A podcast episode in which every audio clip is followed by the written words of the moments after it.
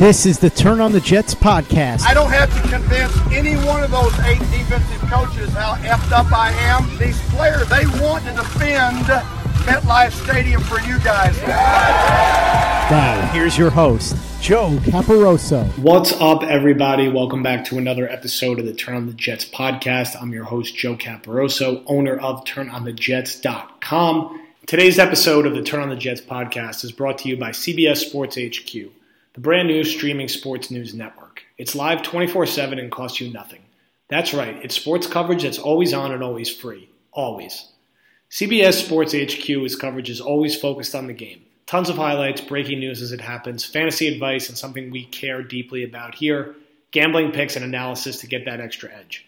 I know when I turn on CBS Sports HQ, I'll see the tips and trends I need to win my bets. And don't forget, you can get access to all this great coverage completely free. I don't mean free for a week or month, or if you have some special cable package, it's totally completely free for everybody. You don't even need a login. Just download the CBS Sports app on your phone Apple TV, Roku, Fire TV, or other connected device at any time to watch CBS Sports HQ. No fake debates, just sports for real sports fans at the great price of completely free. You don't even have to log in or sign up for anything. Download the CBS Sports app and watch CBS Sports HQ today.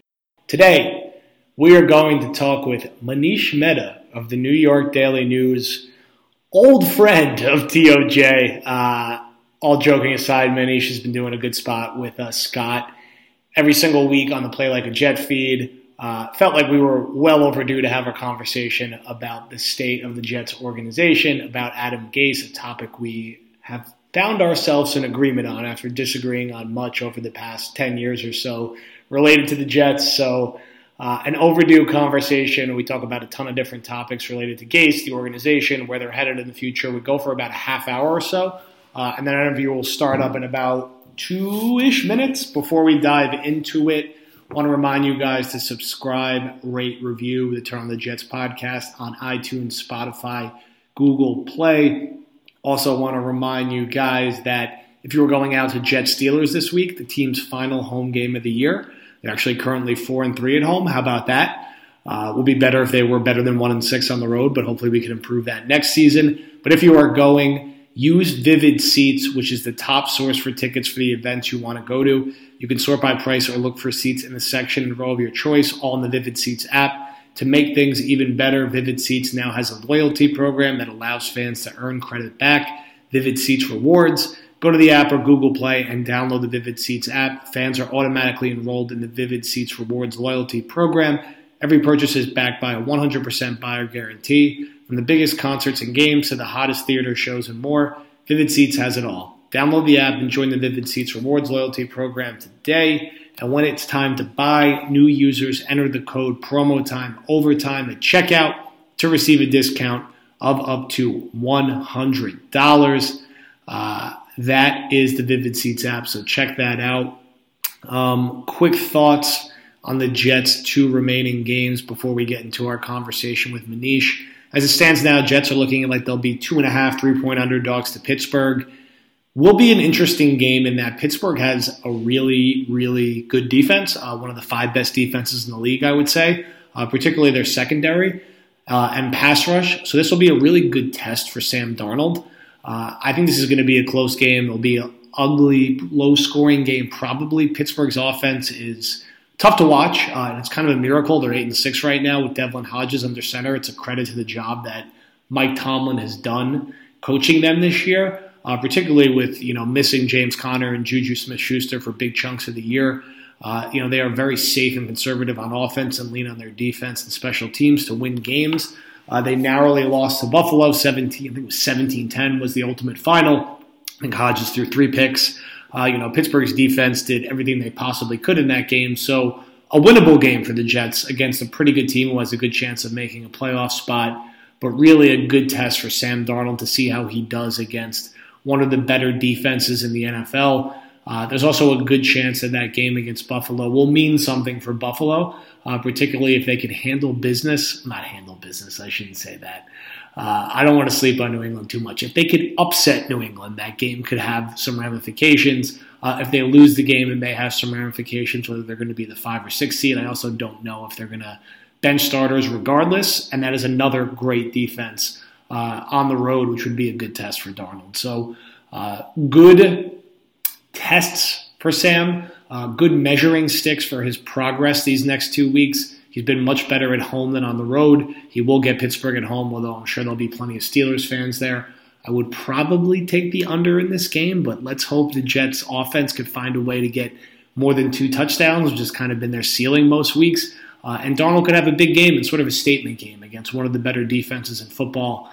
Uh, and Pittsburgh, it's a, it's a must win for them. And Pittsburgh has certainly spoiled more than enough Jet seasons in all of our lifetime. So would not be the worst thing in the world to get them back in front of a lot of away fans. So, with that, we're going to jump into our interview with Manish Mehta of the New York Daily News. First time uh, we have ever been on a podcast together, although he has a great weekly spot with Scott Mason on our Play Like a Jet feed for Turn on the Jets.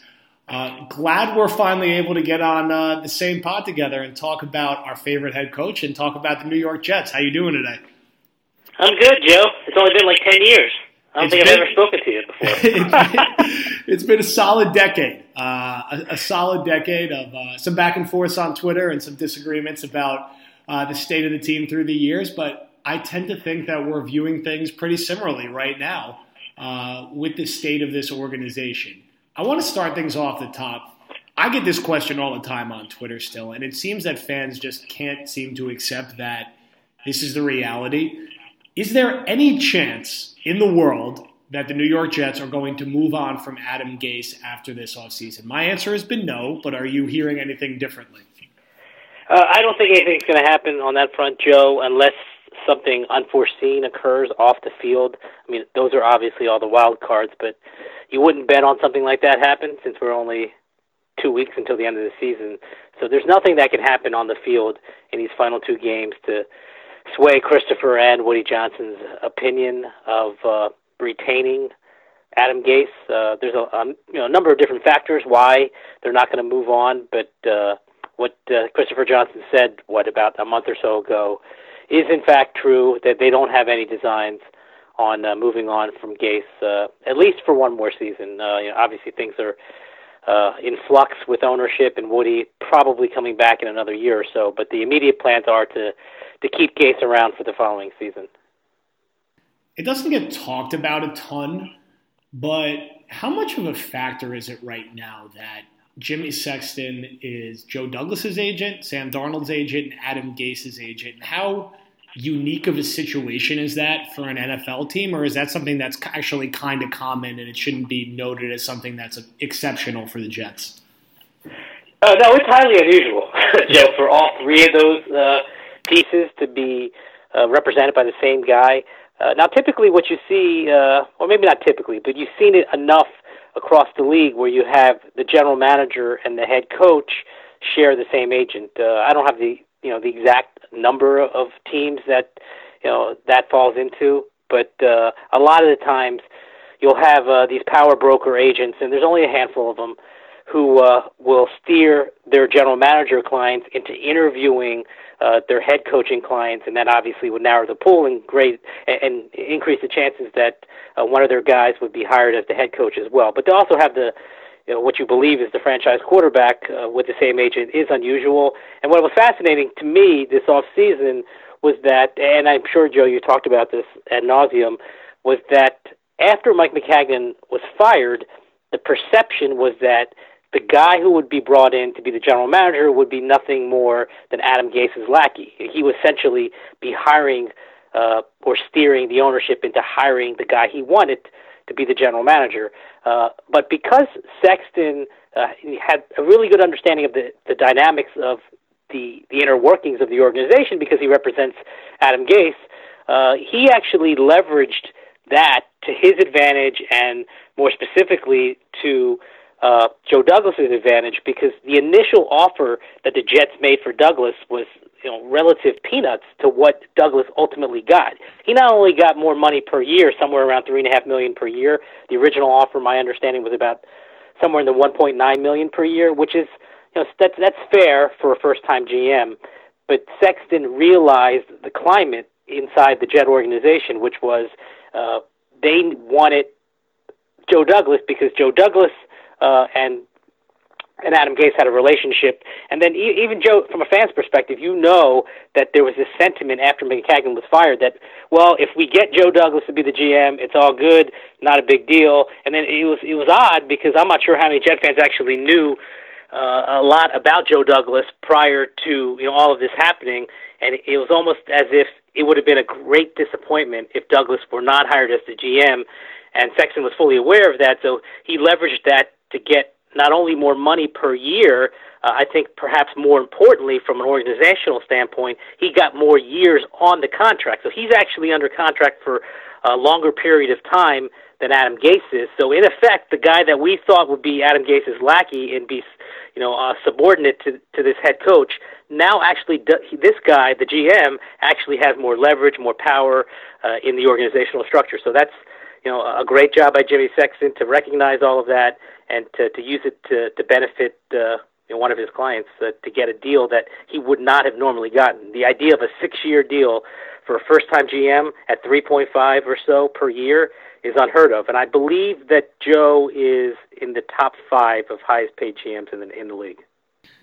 Yeah, I mean, and that it feels almost unusual for that to happen with the first time for a GM and for the Jets to go that far above and beyond and to making sure he was able to add some of the personnel he wanted from Phil Savage and Chad Alexander. And I think, you know, you definitely are right with Jet fans. I think Douglas was a popular name that was out there early and was perceived as someone who had a really good reputation in league circles and had a more exciting on paper resume because the teams he had been with previously than some of the other people that uh, they were interviewing whether he ultimately turns out to be the best candidate or not. We'll, we'll find out in the coming years. Should Jet fans be confident that when it comes to team building and roster building decisions, that the buck will ultimately stop with Douglas and the guys that he hired around him, Alexander Savage, bringing Rex Hogan back, and that Gase is not going to have an inordinate amount of influence on some of the roster decisions that are being made because we all know Gase's reputation for having his guys in his system and guys that work in his system. Is there a situation where Jet fans should be concerned that Gase is going to have heavy influence on some of the personnel decisions that could be made on who's kept, who's traded, and what type of free agents or draft strategy they go after? Well, he's going to have input, and I think he should have a fair amount of input. You know, whether that's significant influence or marginal influence or somewhere in between. I mean, who knows? But what I do know, and I, and I think that most people would agree, is that you need to have the head coach work in tandem with the GM. They have to be on the same page. That clearly did not happen in this past free agency and this past draft between Gase and Maccagnan. But uh, but Joe Douglas does have a prior relationship with Gase, so uh, you would think, uh, at least theoretically, that these guys would be able to work together uh, much better than uh, than Maccagnan and, and Gase were able to work together. But ultimately, it will be uh, Joe Douglas's decision, and uh, I think Joe Douglas has the temperament. It's a very different temperament uh, than Maccagnan. Uh, you know, there's a, a number of different personality differences. So I don't think that if you're a fan, you you have to worry that Adam Gase is going to run all over Joe Douglas. I can assure you that that is not going to happen. Uh, but you you absolutely need input from the coach. You, you want to know what kind of players the coach uh, needs in his system, and and I think that's one of the things that probably doesn't get talked about as much, but it's so critical. And it, it was actually one of Todd Bowles' shortcomings. He he really didn't have a firm handle or firm grasp of which players he wanted in his system. Or maybe he thought he knew he wanted a player like player A, but then you know, you know he would change his mind. Uh, not nearly as frequently as Adam Gase changes his mind, and that and so that, I think that is going to be the big challenge for the front office and for Joe Douglas specifically is to get input from Gase uh, and really have a belief that yes, this this is a player that my head coach wants. This is the type of player, especially in free agency, because Gase is uh, you know, much more in tune with uh, the players around the league versus guys who are coming out of college. So if Gase wants a, a player who's available in free agency, uh, you really have to place your faith in him if you're Joe Douglas and, and not uh, not think he's going to change his mind two or three months down the road because he has a track record of doing that. And I think that will potentially be maddening for for Joe Douglas and, and the guys upstairs. But uh, that's why ultimately, you know, Joe has the uh, the 53-man roster final say. So if he is unsure about something Gase is saying, if he doesn't necessarily agree with the evaluation that Gase has on a particular player in free agency, it's going to be incumbent upon him to uh, make the tough choices and, and not give his head coach every player that he wants. I think that's how front offices and organizations get in trouble sometimes. You know, you you take that opinion from your coaches, but you also have to realize that you were hired to to be the talent evaluator. Your staff upstairs was hired to, uh, you know, make those types of decisions. You don't want to discount what your coach is saying. Uh, so there is a fine balance. You listen to what Gase has to say, and then you, you know, you weigh that with what you and your guys think about a particular player, and then ultimately make the final decision on what you think makes the most sense for the organization moving forward. The Jets are going to finish six and 10, 5 and 11 ish this year, maybe seven and nine if they do end up winning these last two. Either way, under 500, they're going to finish with a bottom five offense in most categories. Knowing Gase is coming back, do you expect any changes to the overall coaching staff? We know Gregg Williams and Brant Boyer have done a good job with what they've good to even great job with what they've been given this year. So the logical place to look for some potential staff changes could be on the offensive side of the ball. Now Gase is you know, in charge of that hierarchy overall. But could there be any changes at the offensive coordinator, any positional coaches, at quarterback coach, or do you think it's just going to be status quo for year two across the board? I think you can see some changes. Uh, nothing major on defense. Uh, actually, I shouldn't say that. What I should say, and this is this is what's actually what actually ha- is happening, is that any changes on defense will be a Gregg Williams decision. It will not be an Adam Gase decision. Adam uh, you know, has been true to his word about uh, allowing Gregg Williams to to run that side of the football. Uh, it's a, it's an interesting dynamic. It's not unprecedented, but in effect, Adam Gase is the offensive head coach, uh, and really he has nothing or very little to do with with the defensive side of the ball. And Gregg Williams is the, the defensive head coach. So uh, perhaps there'll be some changes. I you know I heard some rumblings. I, I don't want to say because I'm not completely sure yet, but I think there could be some tinkering on the defensive side of the ball. On the offensive side, you know, Joe, that the the obvious position coach that could go would be the offensive line coach. Uh, I don't know if that's necessarily fair. I don't know if that, if he'd be a scapegoat, but those two guys had not worked together prior to this year, and I believe that Greg Knapp is the is the coach that that actually recommended uh, this offensive line coach to Gase. So uh, he went off a, a recommendation from some guy he had worked with in the past, but no, but not, uh, you know, he had not actually worked with with Frank Pollack uh, uh, at any point in his coaching career. So I think if there's a change, that would be, you know, outside of the the lower level guys, the assistant guys, uh, in terms of position coaches. I, I think if there's going to be a change, it would be offensive line, and uh, and maybe Gase brings in someone he's more familiar with. Uh, I'm not saying that definitively because I don't know that definitively. I'm just saying logically speaking, just knowing what the background is with those guys uh, working together for the first time together, that uh, if there is some uneasiness on Gase's part, uh, you know, that would be an area where they could make a change. Because I don't think they're making a change uh, at running back uh, unless Jim Bob Cooter gets a, a coordinator job somewhere else and he, you know, leaves for a better position. Gase you know, is, is close friends with Jim Bob Cooter, and uh, he would not let him. He would not stand in his way if a better opportunity came along. Uh, you know, the reason that Jim Bob Cooter is on staff is because uh, he, you know, he, he's a former offensive coordinator, former play caller, and he does have a good relationship dating back to to Denver with Adam Gase, and uh, I don't even know if this is out there, but but Cooter was actually supposed to be the tight ends coach initially, and then they juggled things around at the last minute, and he be, then he became the running backs coach. Uh, Gase just wanted a guy he could trust and a guy that he believes in to help you know help on that side of the ball. So uh, if if Jim Bob Cooter had an opportunity to be a coordinator somewhere else, uh, I, I don't know if he would, but if he did, uh, Gase would not stand in his way.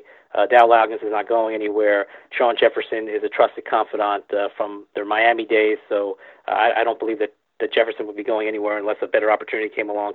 But uh, I don't think that Gase would be actively be looking to move on from uh, some of the guys he had, uh, you know, some of the guys he brought along in Miami. Uh, you know what? And I, just saying this out loud, out loud, uh, I, I should mention specifically there are guys on the defensive staff that Gase brought with him.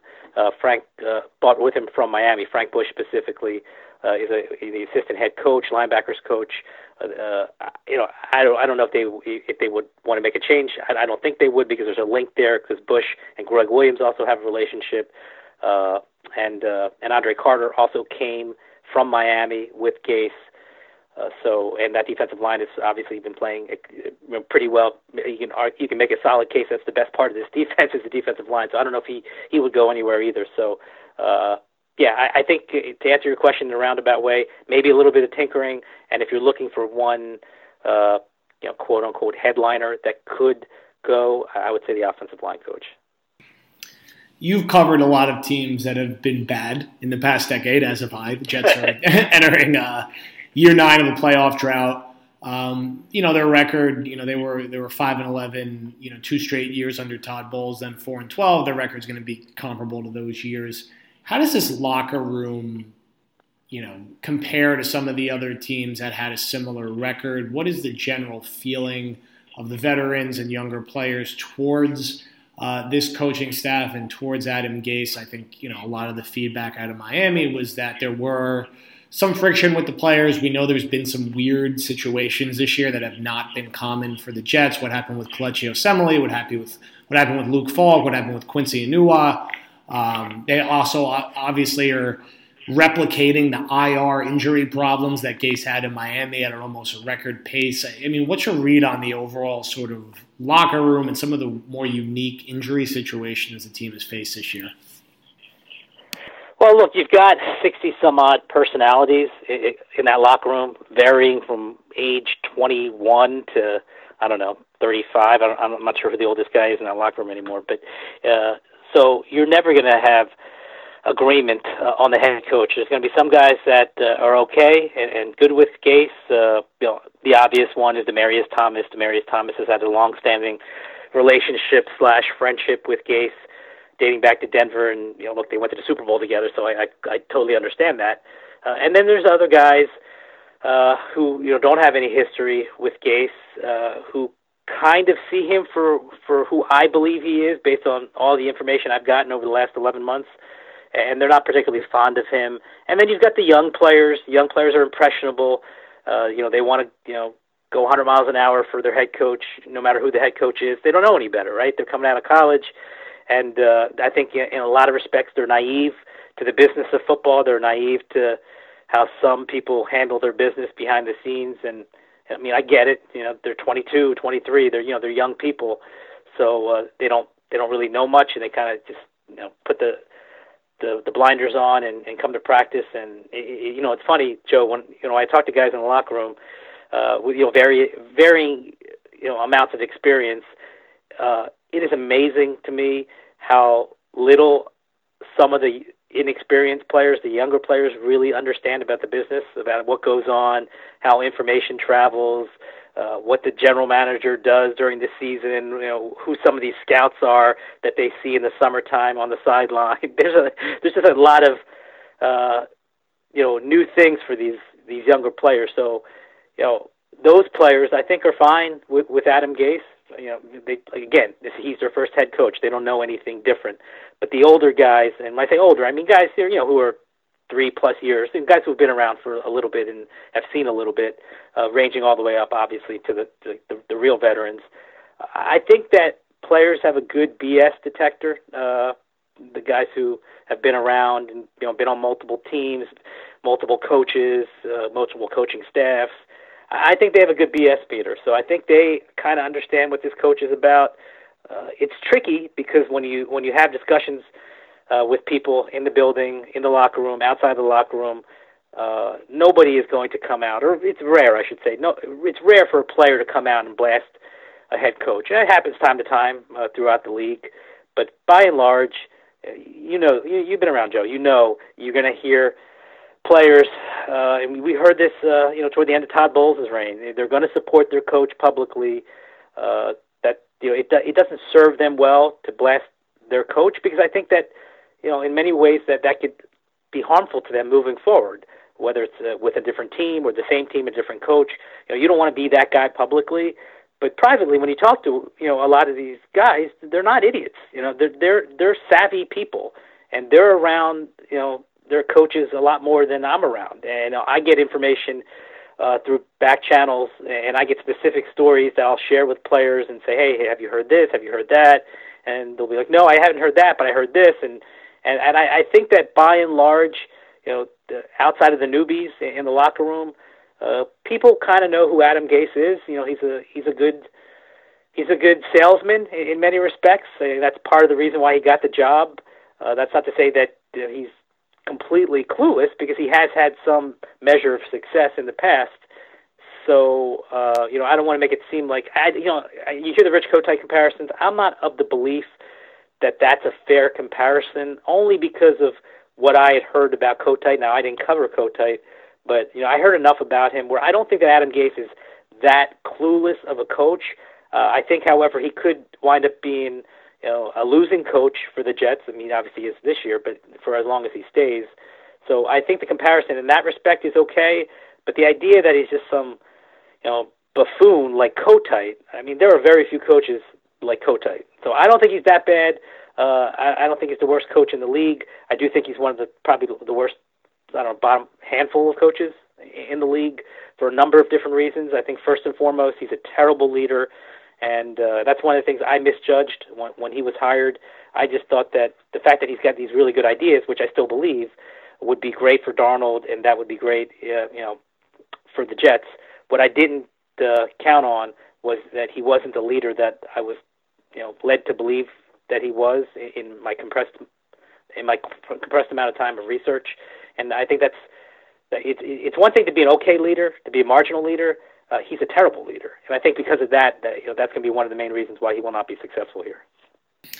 Yeah, look, I mean, uh, I think from everything I've been able to observe and see, he is the same guy he was in Miami. And I think that's why a lot of times when a head coach gets fired, it's not the worst thing in the world if they take a year or two off and sort of reassess things from being a head coach. When you just roll right into another job, uh, it's hard to improve on the things that were problematic areas for you. We saw the same thing with Rex Ryan. We saw the same thing with Eric Mangini. Ironically, also Jets coaches who went to other teams and really didn't have – any success at the second place that they went to, or less success than they did in their first job. Um, before we go, the most prominent rumors about the Jets going into the offseason is that they're going to do everything in their power to trade Le'Veon Bell and to a lesser extent Jamal Adams, who was nearly moved before the trade deadline. Um, what is the likelihood that these two guys are on the team next year? My read seems to be and you've reported this that Gase never wanted Le'Veon Bell, and I think the Jets this has not worked because Bell is uh, Gase has not done a great job of playing to Bell's strengths. Not saying that Bell is exactly the same player he was in Pittsburgh, but the Jets are making life as hard as him possible, and I feel like they're going to cut their losses or try to at least. With Adams, I don't know. I mean, I, I, think there's all the rumors he's interested in Dallas. It seems like they got really close to trading him, and that's a hard thing to come back from. I also think he's a guy who might just be exhausted of being on a losing team year after year after year and want to go back towards where he's from and playing a team that's more consistently competitive. What do you think the future of those those two look like, at least for next year? Well, if they can move Bell, they will, and that would mean absorbing some of his his money for 2020. He's got 13 million guaranteed. His base is eight and a half million. Uh, they tried to move him, uh, but uh, I think before the deadline, so six weeks ago, but it, it's difficult for a team to absorb that contract, and he is not willing, or at least he wasn't at the trade deadline, willing to restructure his deal. And look, you know his history. He sat out an entire year because he didn't think the Steelers were paying him what he thought his true value was. So if you're going to make that type of a stand, then why, uh, you know, uh, ten months later or six months later, would you be willing to take less money to be traded? So the money matters to him. Uh, I respect it. I understand it. I, I, I would not have sat out an entire season, but just knowing what Le'Veon Bell's motivation, uh, in part, is, it, it's understandable that he would not want to take less money. Now, look, we'll see how he feels after the season. If the losing is grating on him or not. Uh, I agree with you completely, Joe, that he's not the same player that he was at his peak, but I don't think anybody thought he was going to be the same player. I still, however, think he's an extremely effective player, as and as you said, they have not played to his strengths, and part of that is because Adam Gase will not feature a running back like that in his offense, and that's why he didn't want him initially.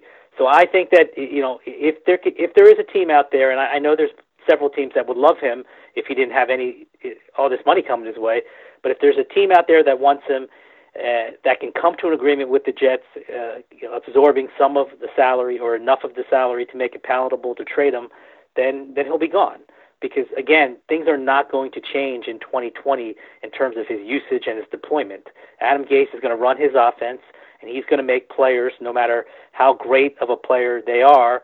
In Le'Veon Bell's case, you know, an All-Pro, Pro Bowl type player, he's going to make those guys conform to his system.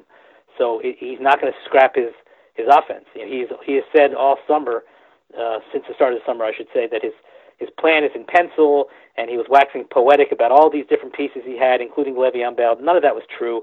His plan has always been in ink, uh, or as I like to say, in blood, and you have to kind of shape your skill set to fit into his scheme. So all that being said, uh, I don't think it makes sense for Le'Veon Bell to come back here. Uh, it's just a matter of can they find a trade partner uh, will the Jets be willing to eat enough money? Because they're not going to cut him. You you can't cut him with the money that you've paid him, the money he's owed. There's a 19 million dollar dead cap hit next year. That's not going to happen. So they're not going to just cut him. Uh, so so th- that's the Le'Veon Bell uh, portion of of this question. The the the other part, which is fascinating to me, and I, I don't know where you fall on this, Joe. Uh, I'm of the belief that Jamal Adams should be one of the the foundation pieces. And yeah, I know he's a safety, and that premium position, but he's a he's a difference making player. He's a game changing player. I don't care what position you play. If you're affecting the game like Jamal Adams has affected the game for this franchise, then you keep him, especially since he's only 24 years old. Now he's eligible for a contract extension. We'll see if that's going to get done. I'm sure the Jets. Uh, in fact, I know the Jets would prefer not to do that. But uh, if you're Jamal Adams, you you got to strike while the iron's hot. He's in all likelihood uh, it's not official yet, but I'm, you know, I'm pretty sure he's going to make his second consecutive Pro Bowl. He was a second team All Pro last year. Uh, you know, he, he's a he's a player on the defensive side of the ball that I know Gregg Williams would love to have uh, moving forward, uh, as any defensive coordinator, frankly, would love to have. But uh, if you're Joe Douglas, you know, I think you got to do your due diligence. I, I would not trade him unless something outrageous comes along. Is there a team out there that's going to give up two ones for Jamal Adams? I don't think so. And if you're going to get a one and a three for Jamal Adams, are you going to really do that? Is that worth it? I think that's absurd. A one and a three for Jamal Adams. I mean, Jamal Adams is a one. So you're going to hope to draft someone as good as Jamal Adams, and then what are you getting on top of that? You're getting a three. Uh, who cares about a three? To me, you know, teams, especially the Jets, they they blow second, third round picks, you know, on an annual basis. So uh, unless some kind of you know ridiculous offer comes across Joe Douglas's table, uh, I, I would not trade him. I think that's bad business. He's he's also you know your your leader on, on defense. He's the guy who gives max effort, and yeah, he's a safety.